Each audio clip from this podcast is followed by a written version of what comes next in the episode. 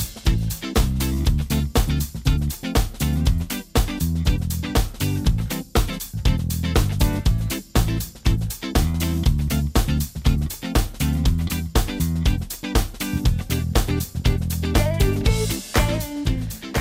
The way we consume and share news today is largely rooted in social media outlets, a reason why it's crucial to look at what's being discussed online. From the hottest issues to trends for our daily social media minute, we're joined by Yurka. Good morning. Happy Friday. Happy Friday. We're matching. Today. We're matching. Yeah, uh, we do that now.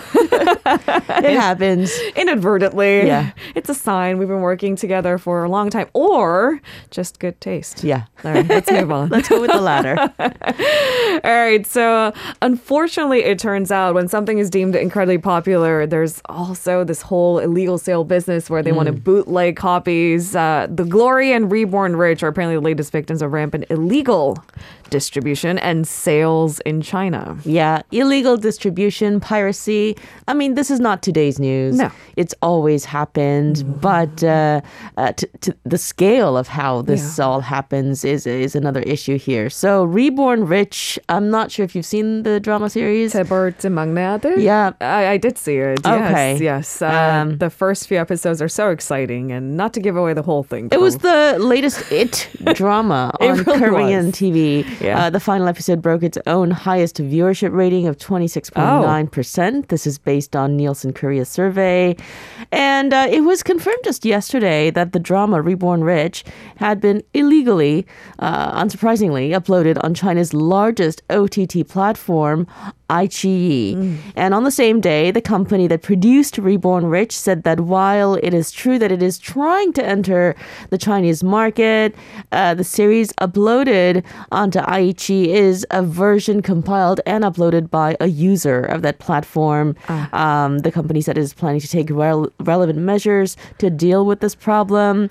And the latest on this is that the illegally uploaded videos have since been deleted at the production company's formal request. I've got to say, I mean, the turnaround time for that is much quicker than maybe in previous years. Uh, sometimes it's a lengthy battle Yep. and uh, it gets re uploaded while it's being pursued. That's right. Legal procedures, that is. But to provide some context as to why piracy of Korean drama is so rampant in China, Netflix is currently not available in the country. That's right. And, and this has led to increased damages for South Korean content, mm-hmm. including the drama we just talked about and the latest series on Netflix that's getting a lot of attention, The Glory, ah. which stars Song Hye-kyo and uh, Im Ji-yeon. There's a lot of controversy right now over the 61,000 or so reviews that have been hmm. posted for The Glory mm.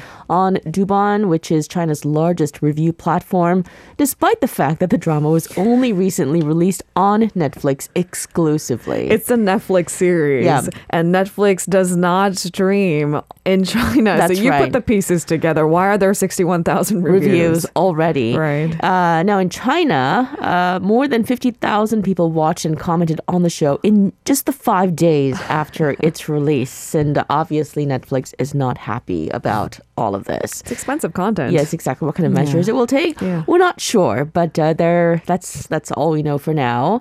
Now, just searching for the title of a work, like a, a popular Korean drama series, leads to dozens of illegal streaming sites uh, operated in China, and you can watch all of these episodes without paying a dime. But sometimes you do have to pay, which is the bigger problem at issue here.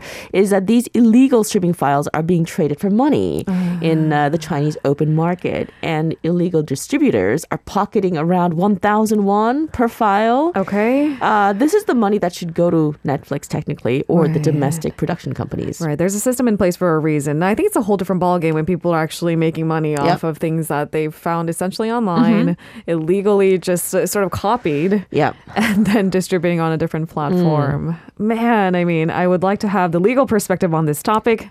We have a whole segment, so I might have to ask. Yay. Are there laws to, I mean, ensure that contents can be protected even overseas?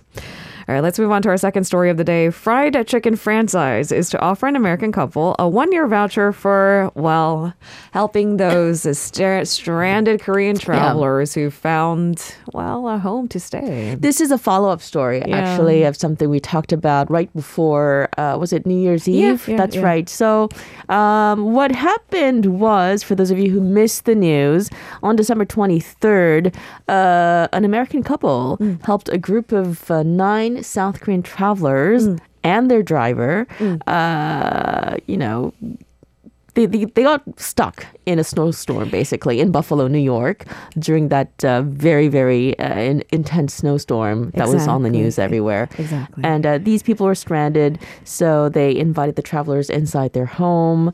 Uh, they spent the Christmas uh, Eve together, Christmas Day together Had a Korean meal together. had a Korean meal together cooked up by these travelers. Apparently, the, the couple had a very well stocked kitchen pantry filled with uh, Korean condiments and ingredients and whatnot. Anyways, the news got out. I mean, we talked about it on the show.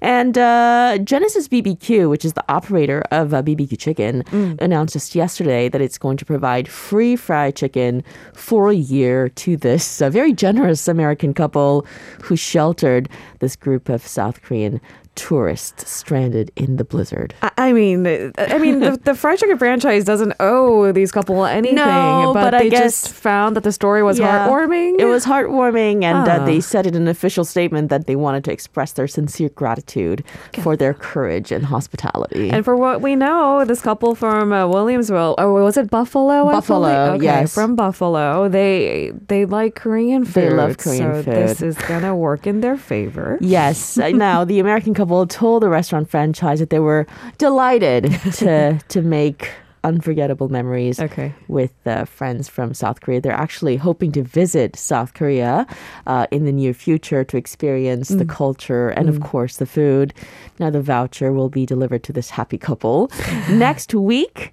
And uh, for those of you who are wondering, wait, this is America. This is a Korean fried chicken franchise. Yes, uh, the, company operates 250 restaurants in the United States. That's right, 250. Yeah. In certain cities, you see them in like awfully close to each other. Uh-huh. Like in New York, for example. Oh, really? It's it's insane. All right, on to our final story of the day. Uh, a TV show apparently reveals that Pocahontas is actor Edward Norton's 12th, the great grandma. Have you ever drawn your family tree? Have you ever done that? I, I no, but I would love to. it's kind of exciting. Mm. Um, I went to a Korean school for a few years, and they asked me to do that. And I discovered crazy things, Mm-hmm. Really? like who, my great grandfather was, what my great great great grandfather did, And there are so many companies they Yeah. these days for a bit of money they trace your genealogy. Yes, Yes. that sounds exciting. Slightly frightening, but exciting. yes, so it turns out that Disney's well one of Disney's most popular female protagonists of all time is biologically related to Edward Norton, Hollywood actor. And uh, it turns out that the, the real life Pocahontas is his 12th great grandmother. As you all probably know, uh, not through history lessons, but mostly through the popular Disney animated film, Pocahontas is this romanticized, uh, mythologized, Yep. let's be honest, 17th century daughter of a Native American chief. It is not the least bit loosely uh, based on a true That's story. right. That's right. Now, the star learned about his uh, family connection to the woman, we're streaming photo right now, uh, who married the Virginia settler John Rolfe on Wednesday. So there's a TV show on P- PBS called Finding Your Roots. and uh, it was the show that uh, unveiled the findings. Can you imagine what that was like? it's just so random, you know? Yeah, Yeah. I, it just and why wasn't it told through I don't know family stories at Christmas? Is You beyond know, me. Apparently, Yeah. uh, there there had been long-standing family rumors, No. rumors, but uh, historian and host Henry Louis Gates uh, confirmed the rumor to be in fact, well, a fact. Hmm. He told the actor that he has a direct paper trail connection to Pocahontas, uh, who is his twelfth great grandmother, and uh, John Rolfe. Hence, is his great grandfather. Is anyone else blown away by the fact, not just this fact, Yeah. but that there were paper trails? of That's right. this? That's amazing. tracing all the way back to well the, the age of, uh, you know, American settlers. Exactly. Yep. Uh, I do wonder, how does the actor Edward Norton feel about this recent discovery and confirmation? well, he says he feels small. Uh, he says, quote, it just makes you realize what a small piece of the whole human story you are. But uh, there's another part of the story, and Oh, not all discoveries about his family genealogy were pleasant because uh, the show has also uncovered that his third great grandfather owned a family of slaves, uh, including a girl as young as four. And that really didn't sit well with Edward Norton. He said it feels uncomfortable and that rightfully he should be uncomfortable and uh, that. Uh, you know, he should accept history, acknowledge history for what it is, and that, uh, you know, it needs to be contended with. Of course, uh, but I can't even begin to imagine what that's like. I mean, this is perhaps a part of history that he didn't have to discover, Right. but he did. Yes. And it probably doesn't sit well in his stomach. Now, just to just to make Yeah. things clear, Okay. obviously the animated film Pocahontas is not a story about Ed Norton's, you know, great Great, great, great, great, great, great, great grandparents. uh, like Lena mentioned earlier, it's an extremely loose adaptation uh, of you know what happened in real life, and uh, that was really problematic with historians apparently at the time of the film's production. I mean, I, I've got to say, Pocahontas did, I think, raise important points. Uh, at that point, Disney was doing something different. I mean, they had to romanticize things. They liked fairy tales. Yes. All of Grimm's tales became something more magnificent and beautiful. And it seems these days we're a little bit more about, I don't know, looking at the reality, Yeah. documenting history more mm-hmm. accurately and things That's like right. that. And we don't like cultural appropriation today. I know it's tough to say to set your emotions aside. Um, it, what was of the time, it's hard for us to judge now. I mean, Yep. we have the benefit of hindsight, so take it with that perspective too. Thank you so much, Erica. Pleasure. I mean, I feel like I've traveled the world. we did a little bit, but uh, I hope you have a great weekend. have a good week. See you next week. If you're listening to our program using the podcast service, just a reminder that we do go live Monday through Friday, 7 a.m. Korea Standard Time. So tune in and help us make the show more informative by giving us your input. See you bright and early on Good Morning Seoul.